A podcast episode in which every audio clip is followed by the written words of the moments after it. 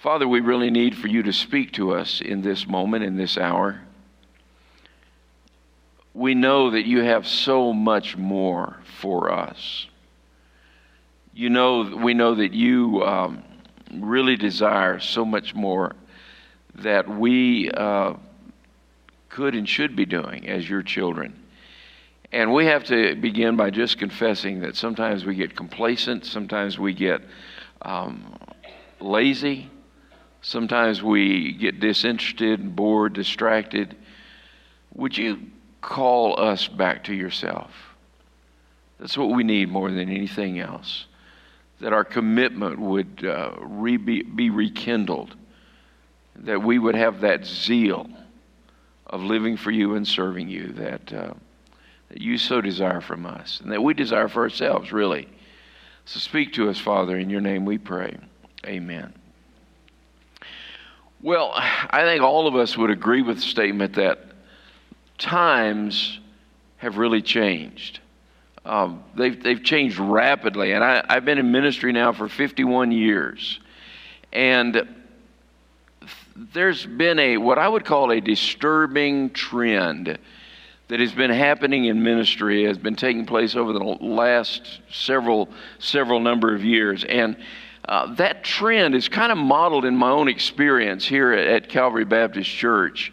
Uh, when I first came here over 13 years ago, um, on any given Sunday morning, there would be at, at you know at 9:45 there would be anywhere from 150 to 170, 180 people who would be involved in small group Bible studies, uh, youth Bible study, uh, children's uh, Sunday school, lots and lots of people. And the worship services, we would have anywhere from 250 to 270 people gathered in this worship place. In fact, four or five years before I even came to Calvary, on a Sunday morning, there'd be over 400 people here regularly, on a regular basis. And, uh, but over the years, attendance has declined. And it's declined for, for a variety of reasons. Uh, you know, uh, no doubt this pandemic thing has, has impacted a, a lot of that. But um, because suddenly uh, we went from about 150, 170 on Sunday morning to zero in the building for a couple of months. And um, then we cautiously opened back up, and there were 30 people and 40 people and 50 people who showed up. And then, before you knew it, we were in the 70s and 80s, but we kind of never have gotten out of that out of that range. And our online audience uh, initially was in the hundreds. We'd have 400, 300, 400, 500 people who were watching us in some form or fashion online during the week. And then kind of the same problem yet. Those numbers have begun to decline. Other people have now, you know, started showing back up in the in the worship service. But overall our numbers are down.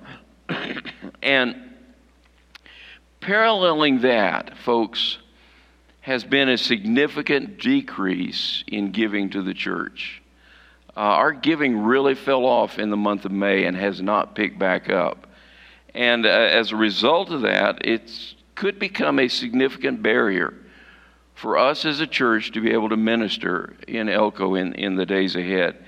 And I say all of this to highlight a problem that's confronting not just our church, but churches throughout America. And, uh, and the, the real decline is a commitment to Jesus Christ as Lord and Savior. It's a commitment by those who call themselves followers of Jesus Christ. And what I think we're seeing is that we're seeing a disconnect between commitment and identifying ourselves as Christians. You know, I can call myself a Christian and never exhibit the characteristics of a commitment to Jesus Christ as Lord.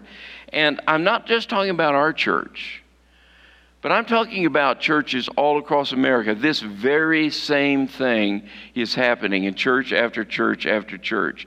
Uh, and trends are indicating, folks, that church as you and I know it will never bounce back to be the same as, it was. Uh, recent studies highlighted what I say are three very disturbing trends. Today, the average church in America is running 36% of the attendance it had in the year 2020, just two years ago. Now, I'm not even talking about back in the 1950s and 1960s, the heyday of churches when everybody was, churches were bursting at the seams. I'm talking about just two years ago. 36% of attendance that we have. That means that two thirds of the people have stopped worshiping across the nation in, in, in America. Um, and I, I, know, I know you know, that, that we've, in lots of locales, we've heard the words, you know, stay home, isolate, watch online, stay safe. And, and that's all well and good, okay? I'm not trying to, to you know, throw smoke on anybody who's watching online. I'm, I'm not doing that. But I want you to consider this next statistic. 41% of those in the Gen Z crowd, now those are the 10 through 25 year olds, okay? Uh, that's the next generation. That's what we could call them. 41% say they want to worship, uh, when they worship, they want to do it in person. But listen to what I just said. 41% says, yeah, when we worship, we'll do it in person. That means that 59%, that means that 6 out of 10 of Gen Z are saying, I don't want to worship in a public gathering anymore. And when I do worship, I want to worship on TV, online, in some kind of form like that. And, and a corollary to that, you know what the, the generation that wants to worship publicly is? You probably guessed it. It's an easy guess. It's the boomer generation. That's my generation, those 55 to, to 75. We want to worship in person for many of you who are in that generation, you know, right now your health concerns are such that maybe I don't need to get back out and, and so forth. And, and so that's, that's kind of a skewed statistic. But by and large, those are the people who want to worship in public. But here's the rub my generation is passing on. And my generation is the leadership of the church. And, what that means is that I, my generation should be passing leadership on to the next generation, to the next generation, to the next generation after that. And is there going to be anybody to pass that on to? Now, what I want to do is I'm going to analyze for us why this sudden and rapid decline in participation in, in worship in the church family. Why is this happening? We're going to talk in the weeks ahead about, well, what do we do about this? Where do we go from here? But let, us talk about why this, this decline in worship across the nation, not just here, but across the nation. Honestly, folks, we can't blame COVID for this because this trend was happening before COVID happened. It's just accelerated, it's made it very much more obvious. Instead, the problem arises out of the fact that we have too many people who have embraced Christianity without discipleship. Let me repeat that.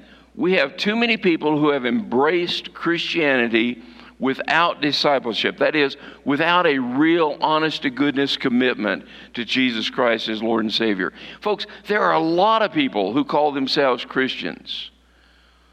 There are not too many disciples out there. And so, what do I mean by discipleship? Well, for one thing, I'm really talking about the normal life of what a Christian ought to be. The, the word disciple is found in the New Testament about 280 different times. And it's used to refer to followers of Jesus Christ, believers, Christians, uh, you know, those who would attach themselves uh, to Jesus Christ by faith. And really, it refers to anyone in Scripture who becomes a follower of the way, anyone who followed Jesus Christ. So, a, a disciple was one who attached himself or herself to a teacher, to learn from that teacher, and to become like that teacher. So, here's a question that I want us to wrestle with Can a person be a Christian and not be a disciple? Can a person be a Christian and not be a disciple? For a lot of people, they would say, Yeah, that, you can do that. Oh, you can do that. And unfortunately, it would seem like that evangelical Christianity has accepted and really, folks, even encouraged a two level Christian experience where, you know, there's some serious Christians who, who want to pursue and practice discipleship. And then there's a lot of people who are just relying on grace and forgiveness, and that's good enough for me, and I don't need to do anything beyond that. Uh, the late Dallas Willard, who was a professor of philosophy at uh, USC, said this. He says, We have not only been saved by grace, we have been paralyzed by it. We've not only been saved by grace, but we've been paralyzed by that. He went on to add that, you know, the church stresses who is saved and who isn't saved. But what we're doing is we're, we're simply seeing faith as an agreement with certain stated documents. We just sang a creed. I believe in God the Father. I believe in Jesus Christ. I believe in the Holy Spirit. That's a creed. Uh, it's a statement that we make. These are the things we believe in. But is that all? Is, is that what we're doing? I mean, that's what most Christians do. I have a set things that I believe, and therefore I am a Christian. And when we do that, we've lost the idea of discipleship. What does it really mean to follow Jesus Christ? What does it mean to be totally committed and surrendered to Jesus Christ in our, in our life? Because when we lose discipleship, folks, we lose vibrant Christianity. Um, Dallas Willard went on and he said this Discipleship is the relationship I stand into Jesus Christ in order that I might take on his character. As his disciple, I am learning from him how to live my life in the kingdom as he would if he were me. The natural outcome is that my behavior is transformed. Increasingly, I routinely and easily do the things he said and did. In other words, folks, we can't truly follow Jesus without desiring to become like him, to reflect him in all we do. Uh, Dietrich Bonhoeffer, the German pastor who was uh, uh, killed by the Nazis during World War II, uh, said this. He says, Christianity without discipleship is always Christianity without Christ. Let me repeat that. Christianity without discipleship is always Christianity without Christ. And I would add that without Christ, there is no redemption. And uh, therefore, the title Christian is nothing more than telling somebody he's a Democrat or a Republican or he's a Christian.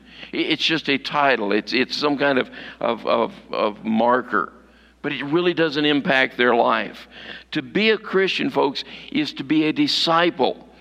And a disciple is one who's characterized by some very key ideas, such as following, such as obeying, such as submitting, such as being transformed, such as changing, such as giving, such as um, growing in your faith, such as being a part of, of uh, the family of God. Folks, if you're no different today, than when you got, quote, saved, then I really wonder if you really understand what it means to be a Christian. Because Christianity, folks, is about the change in our life. We've used this verse a number of times over the last number of weeks, but it is a key verse, 2 Corinthians 5:17. Therefore, if anyone is in Christ, they are a new creation. Old things are passed away. Behold, all things are made new or have become new. And yet, what we see in the lives of many people, and I'm talking about people who call themselves Christians, is there's no change. There's no transformation. They're still hopping the bars. They're still getting drunk. They're still having premarital sex, extramarital sex. Uh, they're still divorcing. There's no change. There's no difference. If that's what it means to be a Christian, no wonder the world doesn't want anything to do with us. We're to be different. And our lives are to be transformed by the power of Jesus Christ. And we're to grow every day to become more and more like Him in what we're doing. Now, let me ask the question how in the world did the church in America get this place, get to this place? How could this have happened? Well, let me mention something that maybe you've heard of this term before, but if not, here's a new term for you. We're talking about the American gospel. The American gospel. That is, what does it take for a person in the United States to become a Christian, to be called a Christian? and what we find is that the American gospel is really promoting what I would call a non discipleship Christianity. That is, people can be Christian without making any effort to submit and follow Jesus Christ. And that's tragic. That's tragic. Uh, the typical American gospel message, first of all, limits grace to just forgiveness from sin. That's what grace is. It's forgiveness from sin. And so we place the emphasis on conversion, you know, the results, rather than the whole journey. You know, we, we've got to get you saved. But what happens to you after you're saved? Well, I don't know, and I, and I, I don't, really don't care, you know. But at least you're saved we preach Ephesians 2 8 and 9. You know, for by grace you've been saved through faith, and that not of yourselves is the gift of God, not of works, lest any man should boast. That's what we preach. But we never go on to verse 10 where it says, For we are his workmanship, created in Christ Jesus for good works, which God has prepared us beforehand so that we can walk in them. So, first of all, we're limiting grace just to simple forgiveness. And then, second, we're separating justification, that is, being put right with God, from sanctification, growing in our relationship with God. We've essentially, um, you know, separated salvation into two parts. There's the new birth. You're saved. You say the sinner's prayer, and, and boy, you got it. And you're a born, born again Christian. And then we've got part two over here that talks about growing in your faith in Jesus Christ to become more and more like Him. But rather than having two separate things, folks, the Bible teaches that both parts are absolutely necessary. It's not just trust, folks, it's trust and obey. It's trust and obey. And then the American gospel also teaches that faith equals just agreement with a set of religious facts. I need to believe that Jesus is the Son of God. I need to believe that He rose from the dead. I believe that He died for my sin. And you believe those things and you're good to go. All you have to do is agree with those beliefs and you're saved. The problem is that we have created and we've taught a faith that doesn't transform people, it doesn't change lives. See, believing in Jesus Christ has no meaning if you don't follow in discipleship to become more and more like Him. Believing, has, uh, you know, without discipleship really isn't believing. It's just agreeing to a set of facts about a religious personality. So, look at what we're producing with this kind of approach. we have we're certainly not having reborn disciples who are committed to the great commission of Jesus Christ uh, instead, what we have is we've got, we've created consumers of religious goods and services. You know, give me a good show on Sunday morning and maybe some words that can warm my soul and make sure you've got some programs to keep my children occupied and maybe how about throw in a small group so I can get together with some friends and we can gossip with one another and we can talk about the weather and so forth. Um, but don't expect any more from me. That's about all I'm going to give you on a Sunday on, or on the week. Do you know in America, the average, quote, Christian attends church maybe three out of every eight Sundays? We haven't even got halftime Christians. We've got three eighths Christians. Isn't this tragic? And, and, the idea is that we, you know we, we think that well we're just going to come here and we're going to sit and we're going to listen for an hour and then going to leave and I'm going to feel real good about myself that I have now fulfilled my obligation. And what we do during the rest of the week, it's of little consequence at all. Our lives aren't changed and we're not submitting. We're not seeking to obey Christ. now here's the problem that I, why I've been emphasizing this. Because we have preached a different gospel, the American gospel, you know, let's get everybody to make a decision for Christ. That's a different gospel other than the gospel that the Bible declares. That to be a Christian is to be a follower who is daily living to become more and more like Jesus Christ. And his life is changing, it's being transformed into the image of Jesus Christ. Because we've been proclaiming a different gospel, we have a vast throng of people in our country who think that they're Christians, they're born again, they're, they've been saved, you know, all of those, those monikers that we throw out there. But they really aren't. The proof is in the pudding. What did Jesus say in Matthew 7 21? Not everyone who says to me, Lord, Lord, will enter the kingdom of heaven, but only he who does the will of my Father who is in heaven. Do you catch in that the concept of obedience? It's obedience. The ones who say, I will do the Father's will, and they do it. Those are the ones who will enter the kingdom of heaven. Maybe, folks, honestly, we've made Christianity too easy. Too easy. Just make say some words, you know, and, and, and everything will be okay. The problem facing our church and every other church in America is that people can be Christian without any effort to submit and to obey Jesus Christ as Lord and Savior. There's little commitment, and, and it really shows itself in obedience.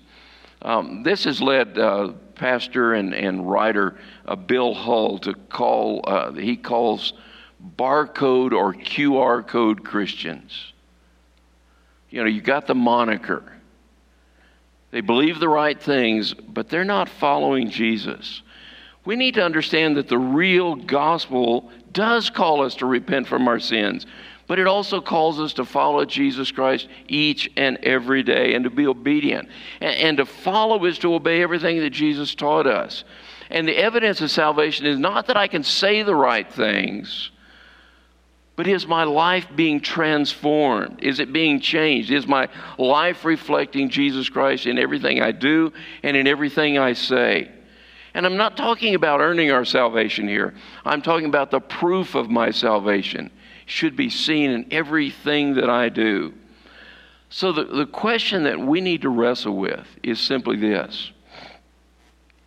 Does the gospel that we proclaim produce disciples or does it produce consumers of religious goods and services? And if I am really a follower of Jesus Christ, is it seen every day in my life in it in the commitment and the changes that are taking place? Or am I just a phony, a, a follower in name only, with little evidence from Monday through Saturday that I really am a follower of Jesus Christ? What I'm talking about is our commitment. Does my walk with Jesus Christ shine through my commitment to the kingdom of Jesus Christ? Pastor John and I have been talking a lot about the commitment level of our, of our church family for some time now. I want you to listen to his thoughts on this subject. Watch this video. Hi, everyone. Pastor John here. I have something to ask you.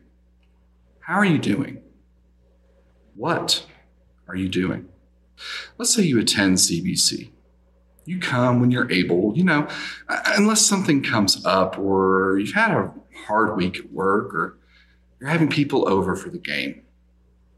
And when you do come through the front doors, there's always someone there to say hello and to shake your hand and hand you a worship guide.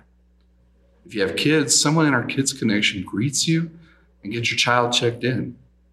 You think to yourself, hey, they probably don't need me to serve. It looks like they have it handled. Except you notice that it does seem to be the same people greeting and working in kids every time you come. And when you do come to church, it looks like the lights are on and the building is in okay shape. It looks like some people are giving, which, you know, that, that takes some of the pressure off. You give when you think of it, but sometimes things are tight at the end of the month or the beginning of the month.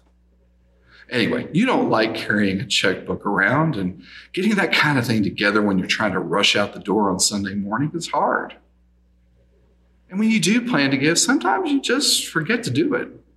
I mean, sure, there are five different giving boxes in the building, and online giving is available from your phone anytime, anywhere. But but it, it's it's still hard.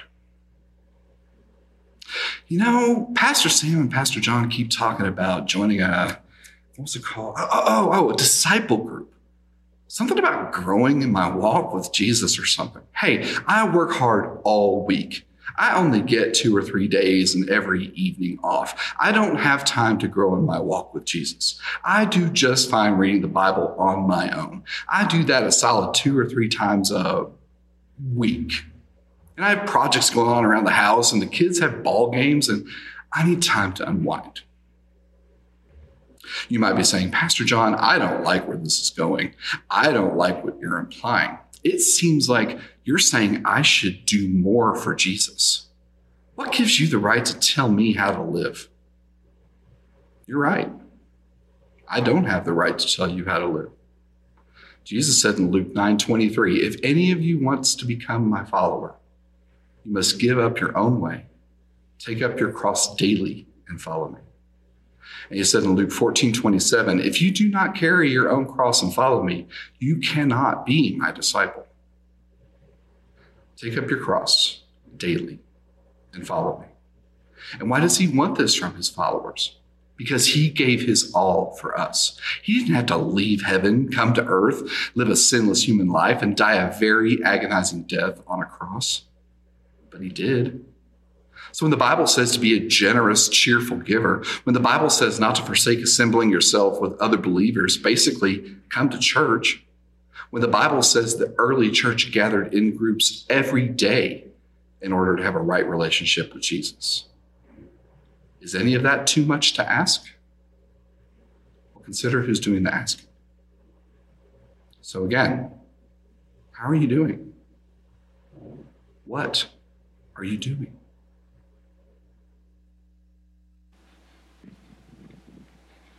So, what does it really mean then to, uh, to be a disciple? Let's go back to the very beginning of Jesus' ministry with his disciples. Uh, in Mark chapter 1, in verse 16, we read these words. It says, One day, as Jesus was walking along the shores of the Sea of Galilee, he saw Simon and his brother, Andrew, throwing a net into the water, for they fished for a living. Jesus called out to them, Come Follow me, and I will show you how to fish for people. And they left their nets at once and followed him. Now, as we consider what it really means to be a disciple of Jesus Christ, um, here's some things you need to know. First of all, when Jesus began his ministry, he settled in the village of Capernaum. Capernaum was in an area called the Triangle, which would have been Bethsaida, Chorazin, and, and uh, Capernaum. The significance of Bethsaida is that in, initially it was the hometown of Peter and Andrew, of James and John, and Philip. Uh, later, it looks like at least Peter and Andrew moved to Capernaum, where Jesus was. And not only that, but Capernaum is where Matthew was called to leave his tax gatherer's booth and follow Jesus Christ. So, this area, the triangle, Bethsaida, Chorazin, and Capernaum, was a hotbed of rabbinical communities and rabbis and, and their disciples. In fact, these three communities were the leading center of Jewish disciple making in all of Galilee and Judea. And discipleship in the, in the first century Jewish world consisted of really three building blocks community, the Word of God, an attachment to a rabbi or, or, or a teacher. So, first, there was the community that involved the synagogue teaching. And, uh, and, and the teaching was to uh, young boys and girls, most likely. they would begin this phase of their training called Beth uh, Sefer. They would begin sometime between the age of four and five years old. And they would start by studying the Torah, the law, the first five books of the Bible. And much of those first five books of the Bible would be memorized. So that by the age of 10 or 11, many of those young boys and young girls could quote from memory the entire first five books of the Bible Genesis, Exodus, Leviticus, Numbers, Deuteronomy. And you and I chafe when somebody says, Here's a memory verse for you this week. Go out and do that, you know. They had the entire first five books of the Bible by memory. And so at that point, 10, 11, something around there, uh, schooling was finished for all of the girls and for most of the boys. They would, those boys would return home and, and they would begin, you know, they'd get involved in the family trade. They would learn the family trade. The better students, though, would move on to Beth Midrash, or what we might call secondary school. And here they, along with, with many of the elders, uh, I mean, the other adults in the community, they would study the prophets and other parts of the Old Testament. And in addition, they would begin learning the oral traditions of Judaism and how it applied to daily living. Then, of these students, the best of the best would make a decision you know what, I want to learn more. I, really want to immerse myself more and more in the law of Moses and, and learn everything I can. And so they would petition one of the many rabbis in the region Could I become your student? Could I become your disciple? I want to study under you. And they would be selected as then as the, the rabbi's talmidim or students. That was, that's what that word means. But they weren't students just in the sense that, that we think of it. They weren't just there to learn knowledge from that teacher. Instead, it was much more extensive. It was a total immersion in the teachings, in the ways, in the lifestyle of that rabbi. And, it's really seen in five different areas. Uh, to be a disciple, first of all, you attached yourself to a rabbi you submitted to them. I mean, these young Jewish men, you know, could join a variety of different schools under different rabbis, but they would find the one they wanted and they would join themselves to that. And in most cases, it was the disciple who chose the teacher and asked him, Can I join you? But not only was there submission to a teacher, but second, then the disciple began to learn the words of the teacher. Uh, he would learn the teacher's stories. He would learn his life habits. He would learn how that teacher keeps the Sabbath and uh, the teacher's ways and how he interprets the Torah. Uh, and all of that would be committed to memory. They were remembering verbatim what the teacher taught them. Uh, that was the standard learning technique of the day. They would be memorizing. That's why, for, for one thing, you and I can have great confidence in the words that are recorded here from Jesus' lips because the disciples would have learned verbatim what he said, and they wrote these back down in there. So a disciple learned the, the, the words of, of the teacher. And then, third, the disciple learned the way of ministry of the teacher. How did he serve? How did he minister? How did he keep God's commandments? Uh, how did he practice the Sabbath? How did he fast? How did he pray? Uh, how did he say blessings at ceremonial occasions? He would learn the rabbi's teaching methods and the many traditions that the master followed.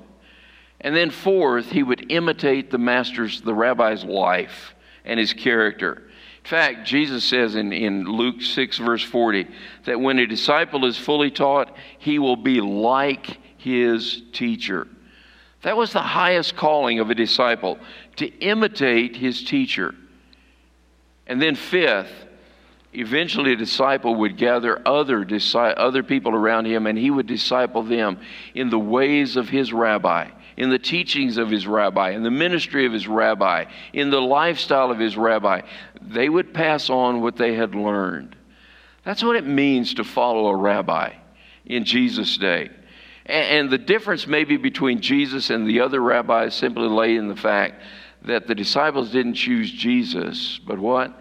Jesus chose them. Come and see. Come and follow me. Come and I will make you to become fishers of men. So it's Jesus took the initiative. In fact, John 15, 16, uh, Jesus says, You did not choose me. He's talking to his disciples. You did not choose me, but I chose you and appointed you so that you could go and bear fruit. So, how does this translate into the 21st century? If you and I are going to be disciples of Jesus Christ, what does that really look like? Well, first of all, attaching and submitting to Jesus Christ as Lord. You know what the word Lord means? It means master, it means the boss, the one who calls the shots in your life. For the 12, there came a time, folks, that first year or so they were with Jesus, then they were doing back at home doing their thing, and then they'd be with Jesus. But the last two years, they were continually, constantly with Jesus, 24 7, all the time. Do you and I live in a 24 hour awareness that we belong to Jesus Christ? Where every single minute of the day we're referring to Him and thinking about Him and how do you want me to respond in this situation? What would you have me to do here, Lord? Is He exclusively our boss, the Lord of our life? And then, second, are we learning the words of our Master? Sadly, statistics point out that only one third of Christians read the Bible on a regular basis in, during the week. That means that two thirds of people who are church members who call themselves Christians are not getting into God's Word. They don't know what God's teaching them because they're not looking into God's Word. You know, a 12 year old child in Jesus' day had five books of the Bible memorized. And you and I chafe when we're talking about one verse or two verses. And then, third, a disciple was one who learned how his master expected him to live and serve and minister. So, do we live like Jesus expects us to live? Are we living according to his will and, and his desires for our life? Or are we just obeying when it's convenient? Are we serving? Do you realize the average church, only 10% of the people are involved in service, in ministry, and the rest just sit? If we're going to be following our master, his, he says, I came to serve. You and I need to serve as well. This class that I'm going to have next uh, Sunday will help you to learn where you can plug in with your gifts and your talents to serve in God's kingdom. And then, fourth, a disciple imitated the lifestyle of his master, a lifestyle of holiness and care and compassion. Folks, Christians today need to be different from the world. How does your world stack? How does your life stack up in comparison to the world around you? And then, last, a disciple is one who's leading others to be discipled so that they can follow that same master, that same rabbi. We, have talked about who's your one. I hope by now you've been praying for the one person you wanted to see come to the Lord and Savior Jesus Christ. And some of you have seen that happen. So now you have a responsibility to train and to teach them. What does it really mean to follow Jesus Christ? I'm a Christian now. I've, got them saved. Now it's your responsibility to keep them growing and keep them going. So, what does it mean to be a Christian? It simply means that I am going to be a disciple of Jesus Christ. It's interesting in Acts chapter 11, verse 26. The disciples were first called Christians in Antioch. Did you catch this? They were disciples before they were called Christians. We've got it backwards, don't we? Want everybody to be a Christian, and then maybe you can get on to discipleship. But that's not the pattern of Scripture. They were disciples before they became, they were called Christians. And what is a disciple? A disciple submits to a teacher who teaches him how he or she should live, how to follow Christ. A disciple learns the words of Jesus. A disciple learns Jesus' ways of ministry. A, a disciple imitates Jesus' life and his character. A disciple finds and teaches others who also follow Jesus Christ. That's what it means to be a Christian. That's what it means to be a follower of Jesus Christ. All the rest is less than the best. In fact, a lot of it is just fake and phony, and I don't want you going through life being a fake or, or, or a phony. That's not what Christianity is all about. What I want you to know and what I want you to hear from me Christianity is not easy. It's not easy. Um, it's not cheap, it's costly. But, folks, there's no greater life that can be had on the face of this earth. My challenge for us is that let's be real disciples of Jesus Christ. how do you reverse this trend? That's what we're going to look at over the next several weeks. This trend that we, we see.